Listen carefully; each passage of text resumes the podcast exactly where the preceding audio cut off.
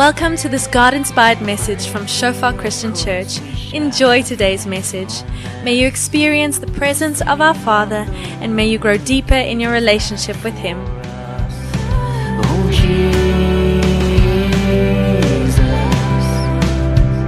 your love over So, our title for tonight is The Purpose of Man. The Purpose of Man. And before we start, I want to ask us a question. What do you think your purpose is? Met ander woorde, wat maak jy hier? What are you doing here on earth? What are you called to do? What is your purpose? And maybe to make it a little bit more specific, what is your primary purpose? What's the, the chief end? The main goal? Why you are here? So maybe turn to the person next to you and just quickly ask that question to one another. What are you doing here? What is your purpose? Really just think about it and answer one another. And try to think that you're not in church if you can, if it's possible. It's not the pastor that asked, someone at work came to you. Okay, great. Uh, who wants to go first? Who wants to share with us? Uh, we'll move around. but Don't worry, we're a small group tonight. We have, we have, we have time for everybody to share. So who wants to? I'm just making a joke again. Um, so we see this beautiful uh, one-liner, if you can call it that, in the Westminster Catechism, and it says, "The chief end of man is to glorify God and to enjoy Him forever." The chief goal of man is to glorify God and enjoy Him forever. That is our main purpose. That's the reason we were created to glorify God and enjoy Him forever. And considering we in church, you know, maybe some of your answers focused a lot on that first point glorifying God in a number of ways. You know, you might have said, you know, to tell the world around you about God, to share the message of the gospel, to build up the saints for the work of ministry, to be a good steward of whatever God has given you, to work wherever you work as unto the Lord, to glorify God. But I want to ask us the question how many of you in your answer had some type of shape or form of an enjoyment of God? You yourself enjoying God, delighting in God, being with God. Not just being, but enjoying God. Just there we are. Did that form part of your answer? Does that come to mind when you think about God and the things that He's called you to do? To enjoy Him. And the two things are interrelated with one another glorifying God and enjoying God. Now, John Piper says it well. He says that God is most glorified in us when we are most satisfied in Him. The thing that gives God the greatest glory is if we desire Him above all else. You see, this is where the prosperity gospel fails and gets it wrong. It doesn't glorify God at all. Imagine going to people and saying, Man, look at what God gave me. Look at my house, look at my family, man, and we have good health and we are never sick and we have all of these possessions and money. Look how great God is. And what we are saying is that because God gave me the things I actually delight in and I actually desire, therefore God is good. Man, isn't He a great means to an end? Who wants to follow God? I'll, I'll, I'll follow God, man. If there's two of those type of gods that can give me these stuff, I'll take both. That doesn't glorify God. But if we say that there's nothing on this earth that I desire more than to simply be with God, and there's nothing that I find more enjoying than simply being with God, laboring with God, praying to God, reading God's word to find out who He is, man, that is delightful. Man, I enjoy that. That gives glory unto God. When everything isn't as it's supposed to be and life breaks down and stuff gets removed and we go through difficulties and still we say, God is my portion forever. That gives glory unto God. We see the two things are related to one another. Many times we have the sense of duty and we go and proclaim certain things to the world or do certain things, but it looks more like a, a laborsome task than something we enjoy. And it doesn't testify and it doesn't give glory unto God. Man, it is this thing that I have to do. Works based salvation. There's seen something interesting that C.S. Lewis writes as he reflects on the Psalms. These books and these letters and these songs where people continuously praise God, testify to the good things that He has done and to how great God is. And he sees something that has escaped him. He doesn't know why, he didn't think about it this way. But any enjoyment in life flows out in praise. Anything you enjoy, anything you delight in, you'll praise that. It's the inevitable outflow of the things that we delight and find enjoyment in. And he makes the statement not only is it the, the inevitable outflow, but it's something that brings completion to this joy, to this fulfillment, to this delight. The joy isn't complete unless I praise. And we see that around us. We do that with stuff. Wasn't that beautiful? Isn't she lovely? Is die bokke het 'n mooi game gespeel. Springbok rugby. Not always, but luckily last night we can testify to that. Amen. You know, the previous pastor that was here, Werner, he, he always said, you know, he doesn't know if he's right or not, but he always prays for the bokke before a game. that they must win the desires of our hearts. But we do that. We praise the things that we delight in, that we find enjoyment in. And with that specific song that you listen to, I know I do that. You listen to a song, man, it's so beautiful, and it speaks to a certain thing that you're going through at that certain time, and it just moves you, and everybody just has to hear this song. Who, who does that as well? My wife, sometimes the unfortunate victim of that.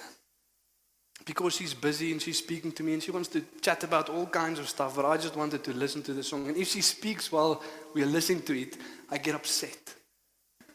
No, sh- still, weer luister. Listen to the words. And if it doesn't have the same effect, you know, if she isn't moved and she's just, oh, that's more, then I get frustrated. You better enjoy it as I enjoyed it now. Doesn't it do the same? Everything we delight in, everything we enjoy in life, we inevitably give praise, and we want other people to experience that as well. You know, and I'm sitting here in front, he shared last week about the church, the true church.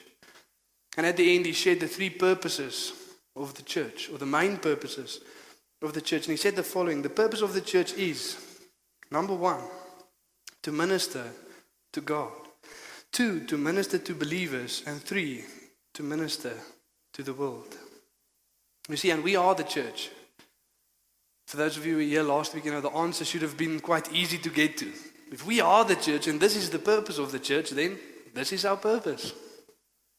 This is what we're supposed to live out.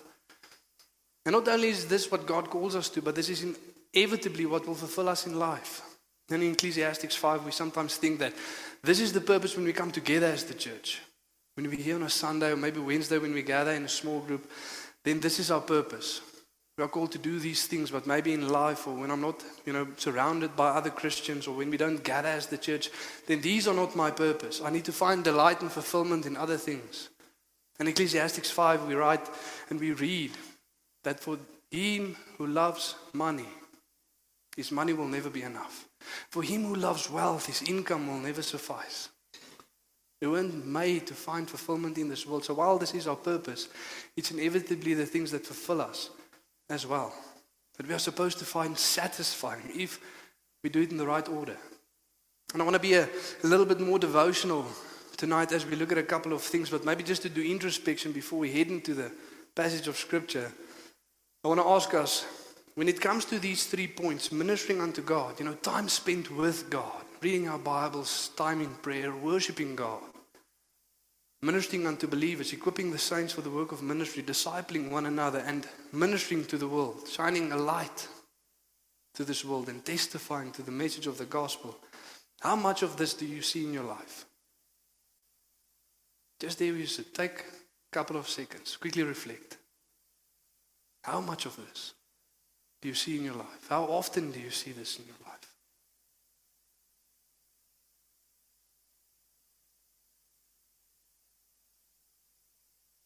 You see, sometimes we're so busy rushing through life that we rarely pause just to engage.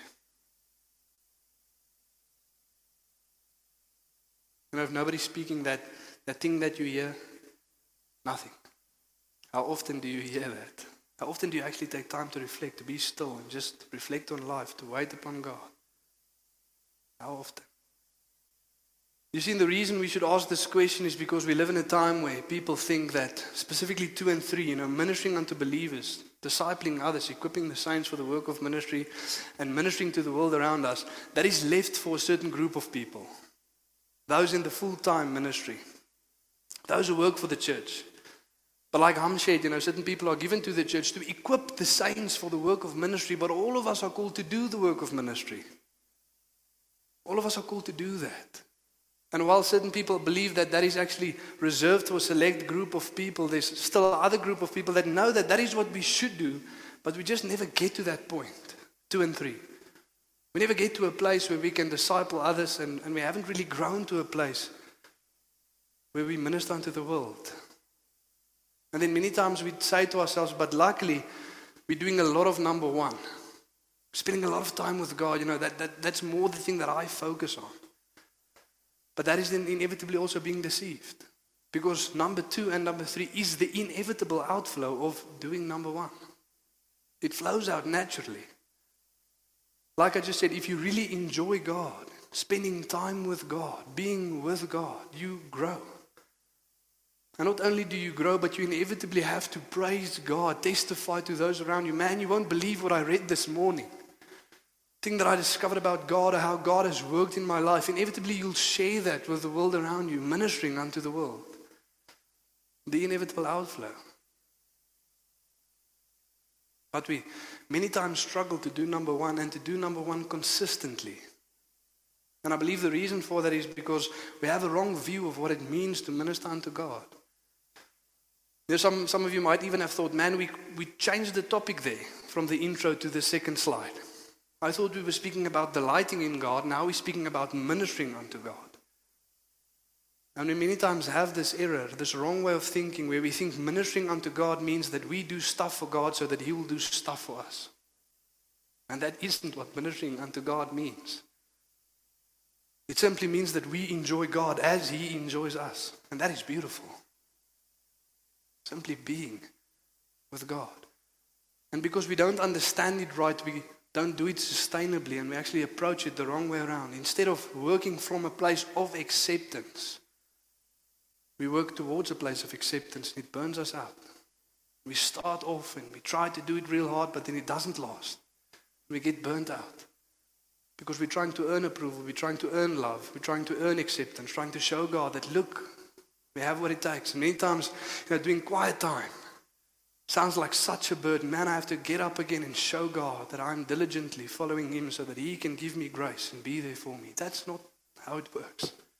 And that will inevitably tire you out because it's not meant, made, meant to work that way. It's not meant to work that way. And we're going to go through a passage of scripture that explains this beautifully in Hebrews 12 from verse 18 to 29. And in this context, it's the writer of Hebrews writing to the Hebrews, encouraging them to run the race with endurance, to finish this race of faith, not to, not to fall away. For those areas of our lives that feel a little bit disjointed, a little bit hurt, for those not to be put out of joint, but to be healed so that we can follow God. To not fall away from grace. To live holy lives with which no one will see God. Speaks about discipline, speaks about running the race with endurance, living with peace with one another. And not to be sexually immoral like Esau and unholy like Esau who sold his birthright for a single meal. Meaning desiring the temporal gratification of this world above the things of God. That is what Esau did. And in light of that, God says, Look at what Jesus Christ has done for us, and then He gives us the application. But this passage of Scripture will again be difficult to understand if we don't understand the Old Testament. At least the passage of Scripture that this text refers to in the Old Testament. And it'll kind of have the reverse effect. If we don't understand what this passage is pointing back to, we'll read that and we'll easily revert to a works based gospel and we'll kind of be a little bit fearful. It will be a very intimidating passage.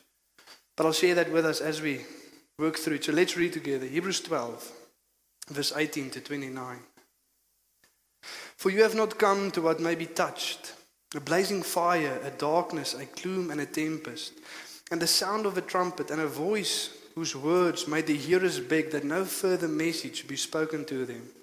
For they could not endure the order that was given. If any beast touches the mountain, it shall be stoned.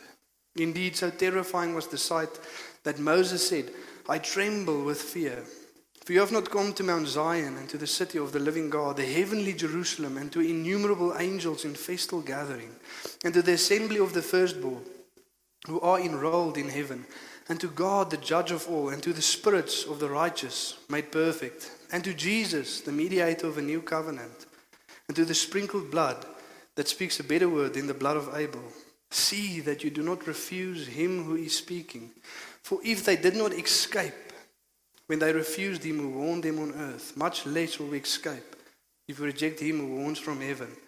At that time his voice shook the earth. But now he has promised, Yet once more I will shake not the earth, but also the heavens. The phrase yet once more indicates the removal of the things that are shaken, that is, the things that have been made, in order that the things that cannot be shaken may remain. Therefore, let us be grateful for receiving a kingdom that cannot be shaken, and thus let us offer to God acceptable worship with reverence and awe, for our God is a consuming fire. And in that word there, the, the worship that we should give to God can also be translated serve, that we can serve God. Same word used interchangeably in the Greek, serve or worship. Die Afrikaans om God te dien met eerbied en vrees. Our God is a consuming fire. And again, if we don't understand the context of this passage, it's quite a fearful thing. We see these warnings being given about a certain way of life that we should live. See it that you're not unholy. See it that you're not sexually moral like Esau. And we hear this, this dark gloom, this tempest, this voice that shook the earth. And we read that we shouldn't refuse him who is speaking because those who refused him when he spoke on earth could not escape. How much less will we escape? And then we read that we should worship God and we should be grateful for our God is a consuming fire. And very easily, if we don't understand the context, we revert to a kind of works based gospel. And we think that the passage is trying to tell us that, man, we should try harder because God is going to devour us like fire if we do not do what He tells us to do. And we many times understand that, man, I should try harder, I should be better to earn the salvation of God, or at least if God saved me by grace, then now I must do my part. Man, I better work to, to remain in God's good graces. And we easily read that into this passage. A disciple, someone that should try harder. You know, this last while, my wife has been speaking to a couple of people, and she asked them the question, you know, what is a disciple? What does it mean to be a disciple of Jesus?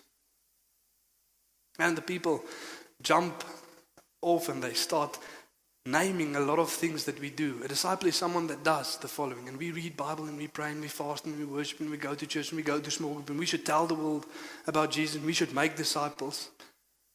And we totally skip past the call of a disciple, simply someone that follows God. Someone that follows Him. We initially called to follow Jesus before it gets to the stuff that we do for Him. So easily revert to this works based gospel. And again, very important for us to understand the context. You see, we read here in verse 18 to 20. For you have not come to what may be touched a blazing fire, a darkness, and a gloom, and a tempest, and the sound of a trumpet, and a voice whose words made those the, the hearers beg that no further message be spoken to them. For they could not endure the order that was given. If even a beast touches the mountain, it shall be stoned. And again, if you don't know the Old Testament, just like, what on earth happened there?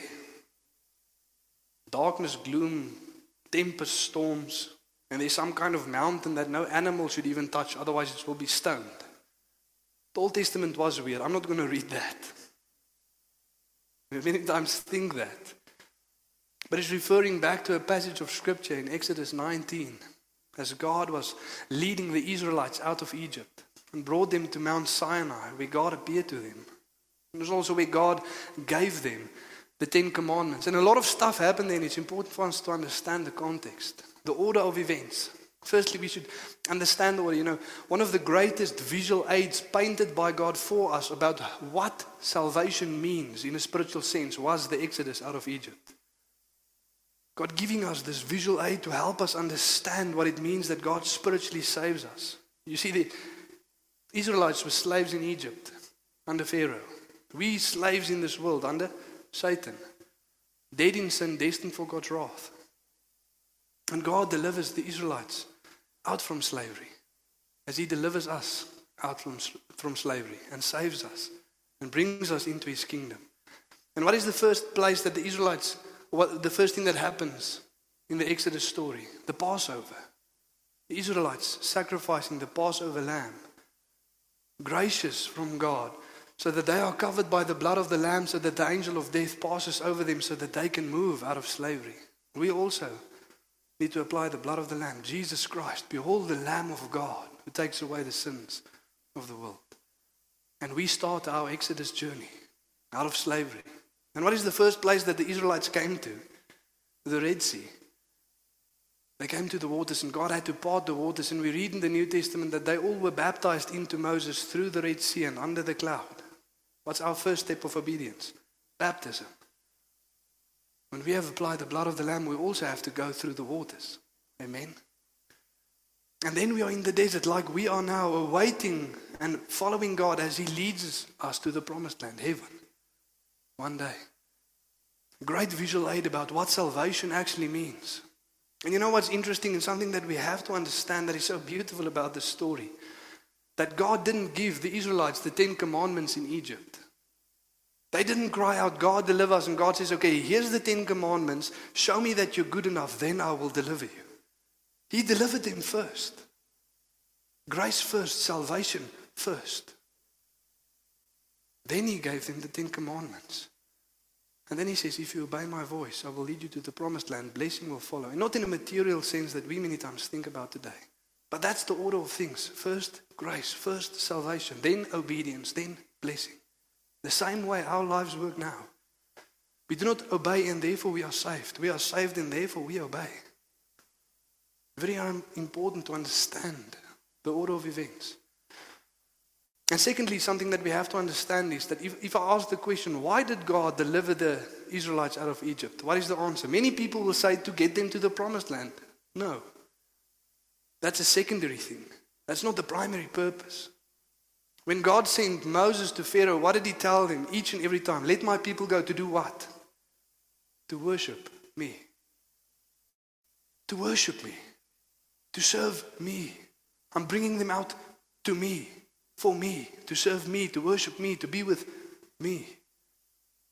Each and every time. You know, I've heard people say that maybe it's okay if we, you know, tell half truths to people because isn't that what Moses told Pharaoh? Let the Egyptians, uh, the, the Israelites go so they can worship me. And meanwhile, as they were going out, they're actually going to run away to the promised land. No. That was the purpose to worship God, to be with God. Very important for us to understand. And what's happening here, this dark cloud, this gloom, this tempest that the scripture is explaining is God Himself descending upon the mountain. And many times it sounds a little bit strange for us because why would God descend in darkness? A thick cloud. God needs to descend in a thick cloud because if He doesn't, everybody dies. That's easy as that. Christ has not yet been sacrificed. God cannot show up in his full glory and people still allowed to live. No, they will die. So even that is grace from God, appearing in this thick cloud so that they can still live. And it's actually a wonderful thing that's busy happening here, an invitation that God gives to the Israelites. You see, many times we read this passage and we think that when God says that they refused Him and therefore they did not escape, what they did was they didn't obey the Ten Commandments. No. Again, it's not what this passage is speaking about. Yes, they failed to obey the Ten Commandments, but it's because they didn't heed to this initial invitation that God actually gave them. Listen to what God said to them. Exodus 19, verse 4 to 6. You yourself have seen what I did to the Egyptians, and how I bore you on eagle's wings and brought you to myself. God brought them to Himself. That's why He saved them. That's why He delivered them, to bring them to Himself. And He says, I did so on eagle's wings. What does that mean? That God did everything. The Israelites just had to walk. But He covered them with the blood of the Lamb. He, he offered up the Lamb. He led them out. He held the Egyptians back. He opened up the sea. He closed the Egyptians in the sea again. But God did the work. They simply followed. And then it says, Now therefore, if you will indeed obey my voice and keep my covenant, you shall be my treasured possession among all people. For all the earth is mine, and you shall be to me a holy, a, a kingdom of priests, a holy nation. These are the words that you are, that you shall speak to the people of Israel. Interesting. You shall be a kingdom of priests, not a kingdom with priests, a kingdom of priests. A priest is someone that ministers to God and mediates between God and man. We go and we serve God, and out of that flows us serving the people around us, bringing the nations into this covenant. But it was God intent that all of Israel be priests unto Him, not just certain people. And then we read that eventually they were a kingdom with priests, not a kingdom of priests. And then luckily Jesus comes in the New Testament, and one of the descri- descriptions given to the church is what? A kingdom of priests, a holy nation. In the book of First Peter, in the second chapter, we are now a kingdom of priests. Every one of us ministering unto God, but that was God's intent for the Israelites. He wanted all of them to draw near to God. And obviously, they couldn't draw near as we can draw near now, thanks to the blood of Christ, but they all could. That, that was what God intended, that the whole of Israel draw near as God descends on the mountain and that all of them hear him speak, that he could lead them. They couldn't draw as near as we can now, not even Moses. Many times we think that Moses could enter into the presence, you know, like, like fullness. He could go up the mountain, but even when he said, Lord, show me your glory, God said, You have to hide in the cleft of the rock. Otherwise, you will also die. So, that was the invitation given by God to the people, and look how they responded. Chapter 20, verse 18 and 19. Now, while all the people saw the thunder and the flashes of lightning and the sound of the trumpet and the mountain smoking, the people were afraid and trembled. And they stood far off and said to Moses, You speak to us and we will listen, but do not let God speak to us, lest we die. Do not let God speak to us. As that chap, as we read in Hebrews right now, a message that when those who heard said, Do not let any further word be spoken to us. We don't want to speak to God. You speak to God. We, we will listen to you. And I understand that in the context of the Israelites. When I read scripture right, I, I tend to one would have also been there saying, No, you speak to God. We don't want to speak to God lest we die. But the thing is, we still do that this side of the cross, and that I don't understand. That the invitation is given to draw near to God, to sit in God's presence, to hear God speak, and we still say no. We're not going to do that. We would rather that the ministers, the people around us, let, let them hear from God. We just, we'll just sit and we'll listen and we'll see what they have to say. But we're not going to draw near. And many times just out of passivity, sometimes out of a little bit of fear. You know, you can understand kind of the context of the Israelites as they draw near to God, why they experience such immense fear. Because in the light of holiness, we actually see how unholy we actually are, how sinful we actually are. You see, the problem that we have as people, we think that we are better than we actually are. We think we are more holy than we actually are. We think we are more righteous than we actually are.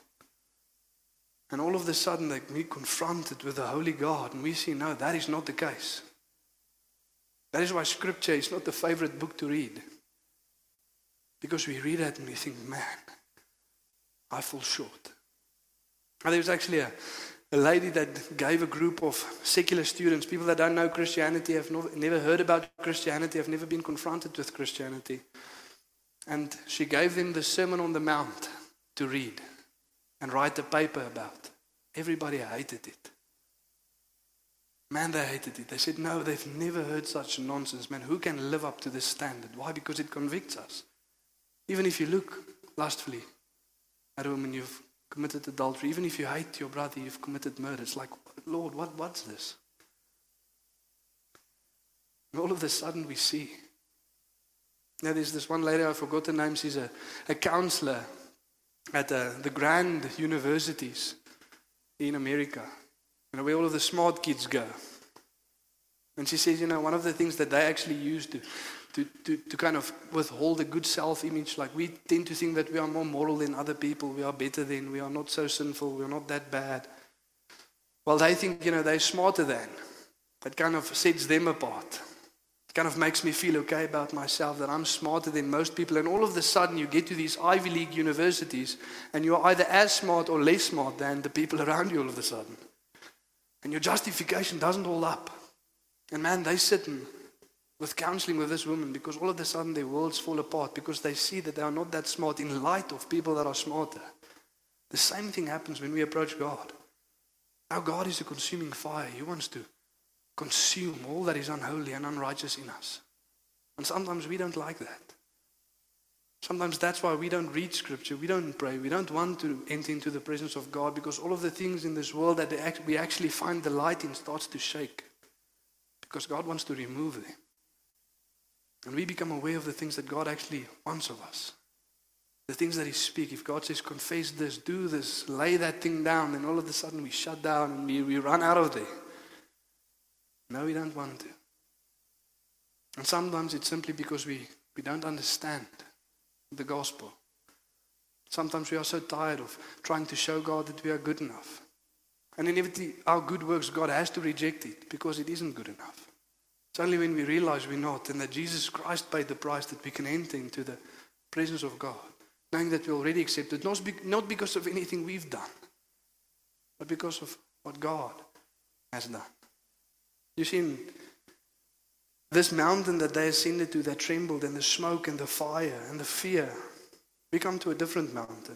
See, the writer makes this contrast in verse 22 to verse 24. But you did not come to this other mountain, but, contrast, you came to another mountain.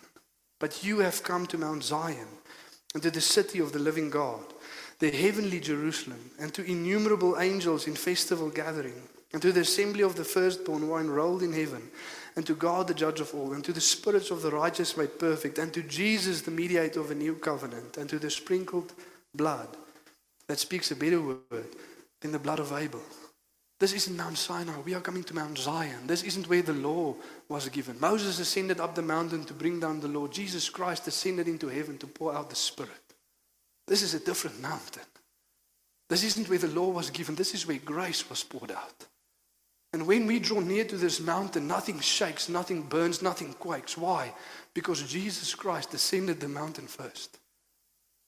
You see, when he went to Jerusalem and when Jesus was crucified, we read in Matthew 27, verse 45, when Jesus was crucified, there was darkness over the whole land. That cloud of darkness descended again. And in verse 50, when Jesus cried out and breathed out his last breath, the earth shook and the rocks were split in two and the temple curtain tore Jesus is saying that the wrath of God poured out on Jesus Christ. So that when we draw near to the mountain, nothing shakes, nothing quakes. We do not tremble in fear, thinking that, man, today I die. Because someone else died in my place. This is a different mountain. We don't have to quake, we don't have to tremble. You see, when the writer of Hebrews says that draw near to the throne of grace with boldness, we many times interpret that that man, if I have a low self esteem or if I, I don't think I measure up in the presence of God, don't worry, I can have boldness. The Hebrews, that the writer of Hebrews are writing to, they are thinking to themselves, no, I can't because surely I will die. Surely I cannot enter the presence of God and live. And he said, no, no, someone else took your place. Someone else died on your behalf so that you can enter and not experience that wrath, that fear, and that trembling. You see, in light of that, in this context, we read in verse 24 and 25. We have come to Jesus, the mediator of a new covenant, and the sprinkled blood that speaks a better word than the blood of Abel. See that you do not refuse him who is speaking. The blood that speaks a better word than Abel. See, Abel's blood cried out to God from the ground because his brother murdered him. And we all, in our sin, have a share in murdering the innocent Son of God. And his blood also cries out, but not for vengeance, not for judgment, but his blood cr- cries out grace, forgiveness, reconciliation to all who have faith in Christ. We can be reconciled to God again. Do not refuse Him who is speaking. It's not God saying, You better obey my word. No, it's God saying, I died for you.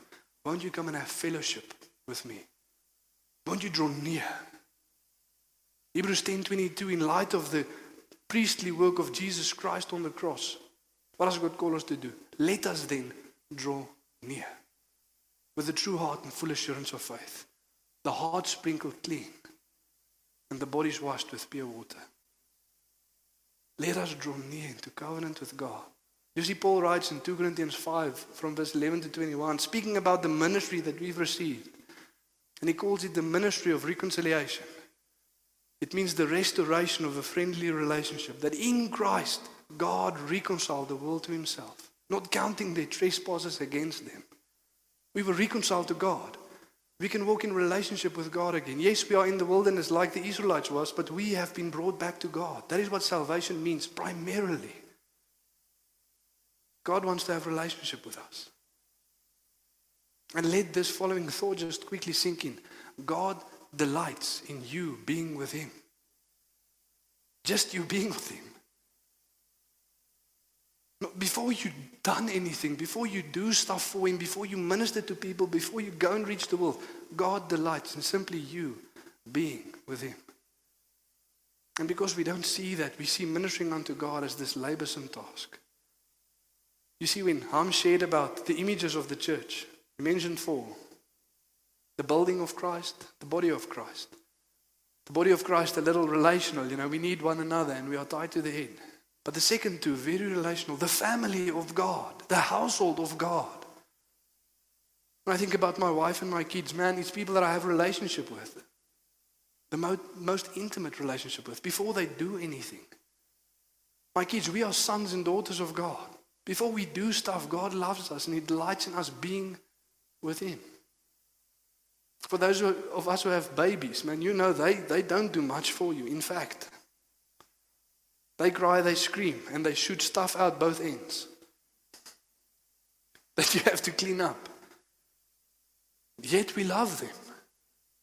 Yet we love them and we delight to be with them. Even when God uses us for ministry, the same way He can do it on His own. But He wants to do it with us. Yesterday, with my oldest boy, we have a couple of dogs and we were cleaning up the yard, some of the mess that's- that they make. Uh, all the little buckets, and he has the poop scoops shovel. And he wants to help. But he wants to help while playing golf, if you know what I mean. Man, he needs a mess, and I have to, I have to catch. I have to bring it close, and I have to do most of the work as he just does stuff. And that's the same way God many times uses us. He does most, and he directs stuff. And it'll be a lot less, um, uh, a lot less messy if God just does it on his own. Be a lot quicker as well. I could have just taken both things from my son and said, no, that, I'll do this on my own. It's going to be a, a, lot, a lot less messier and quicker if I just do it myself. But I delight in spending time with my son and just doing stuff together. We have to get this. We have to understand this. But in light of who God is, that's why I say the, the last couple of sermons, they matter. It's that God, it's that Jesus that delights in you being with him. That should blow your mind. That should blow your mind. And the second image, this relational image, the bride of Christ. Next to God, the most intimate relationship that we should have. And also not because we do stuff for one another, but we delight and we enjoy one another, simply being with one another. And that is beautiful. See in chapter 5, verse 26 that Ham shared of Ephesians, it says that Christ laid down his life for the church to present her to himself.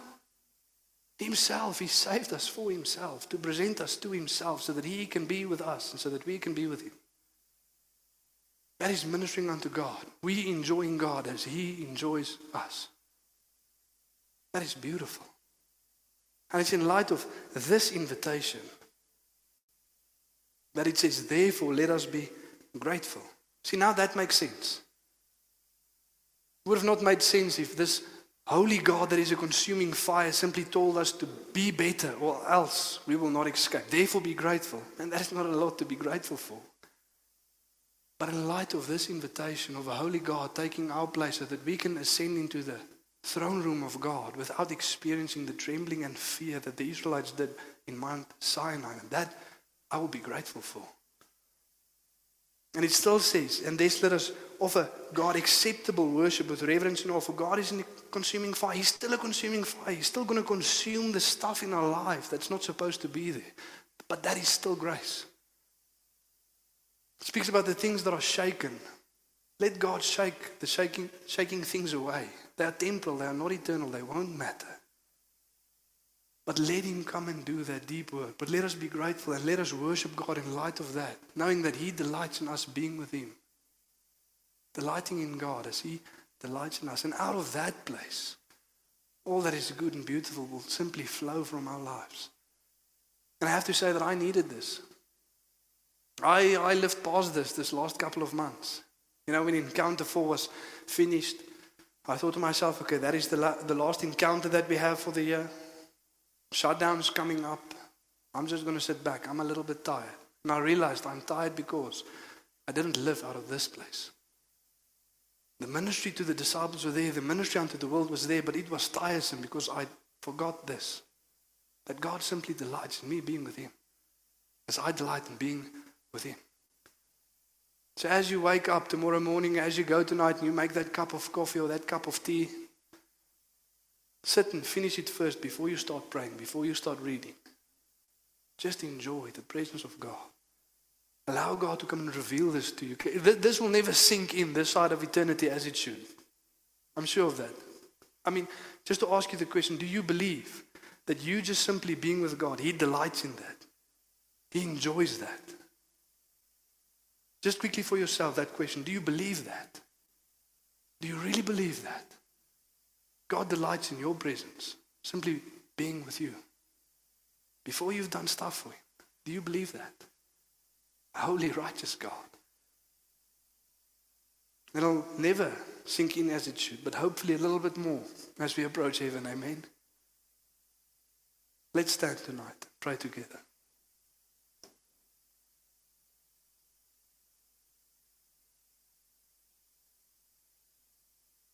Yes, Lord, thank you, Father, that we can come before you.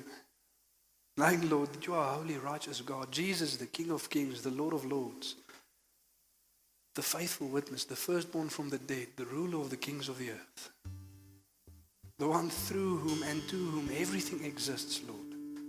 You came and you laid down your life so that we can be with you. You saved us for yourself. And I pray, Lord, for each and every one of us standing here tonight, Lord, that primarily thought, Lord, that you saved us to do stuff, Lord.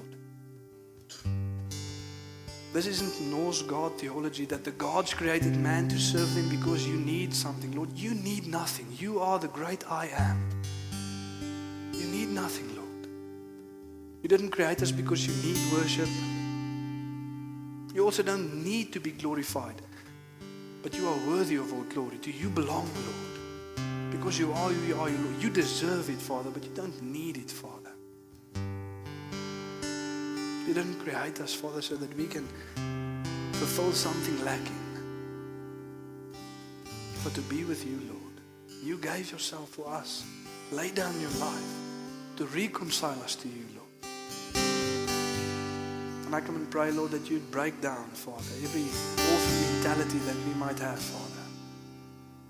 Every slave mentality, Lord, that we should slave for you, Father, that we should do a lot of stuff so that you can be pleased. And again, Lord, I pray that you would give us grace and reveal to us, Lord, when we live that way. Sometimes difficult to believe, but many times we live that way, Lord. I pray for each and every one of us, Lord, you'll reveal to us right now if we have that mentality. If you are here and you are tired, the last while you're just busy striving, living past this place of ministering unto God, enjoying God as He enjoys you. If that is you, just there you stand, why don't you just lift up your voice to God? Say, Lord, I repent and return, Father. I'm, I, I repent of moving past that place, of trying to do a lot of stuff for you instead of just simply being with you.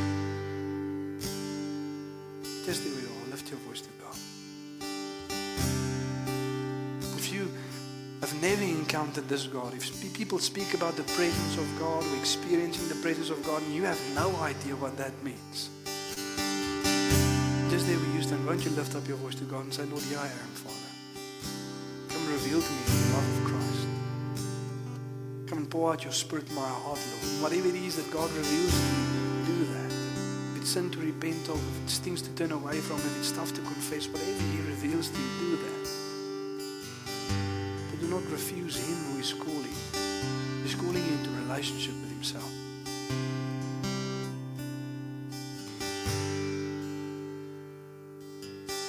Thank you, Lord, that this can change for the whole perspective on life. The way we approach you, Lord, the way we approach ministry, the way we approach the life around us, Father. Knowing that you love us, Lord. You delight in us. You saved us, Father. First salvation, then obedience, then blessing. But we do not obey so we can be saved. We obey because we are saved. Thank you for your grace. Thank you, Jesus, for taking the punishment, the wrath that we deserve on yourself. So that we can enter into a relationship. I pray, Father, while this was information, Lord, you come and give the revelation. What this means, Father, in our hearts, Father, in our spirits. Thank you, Lord, for your goodness. In Jesus' name.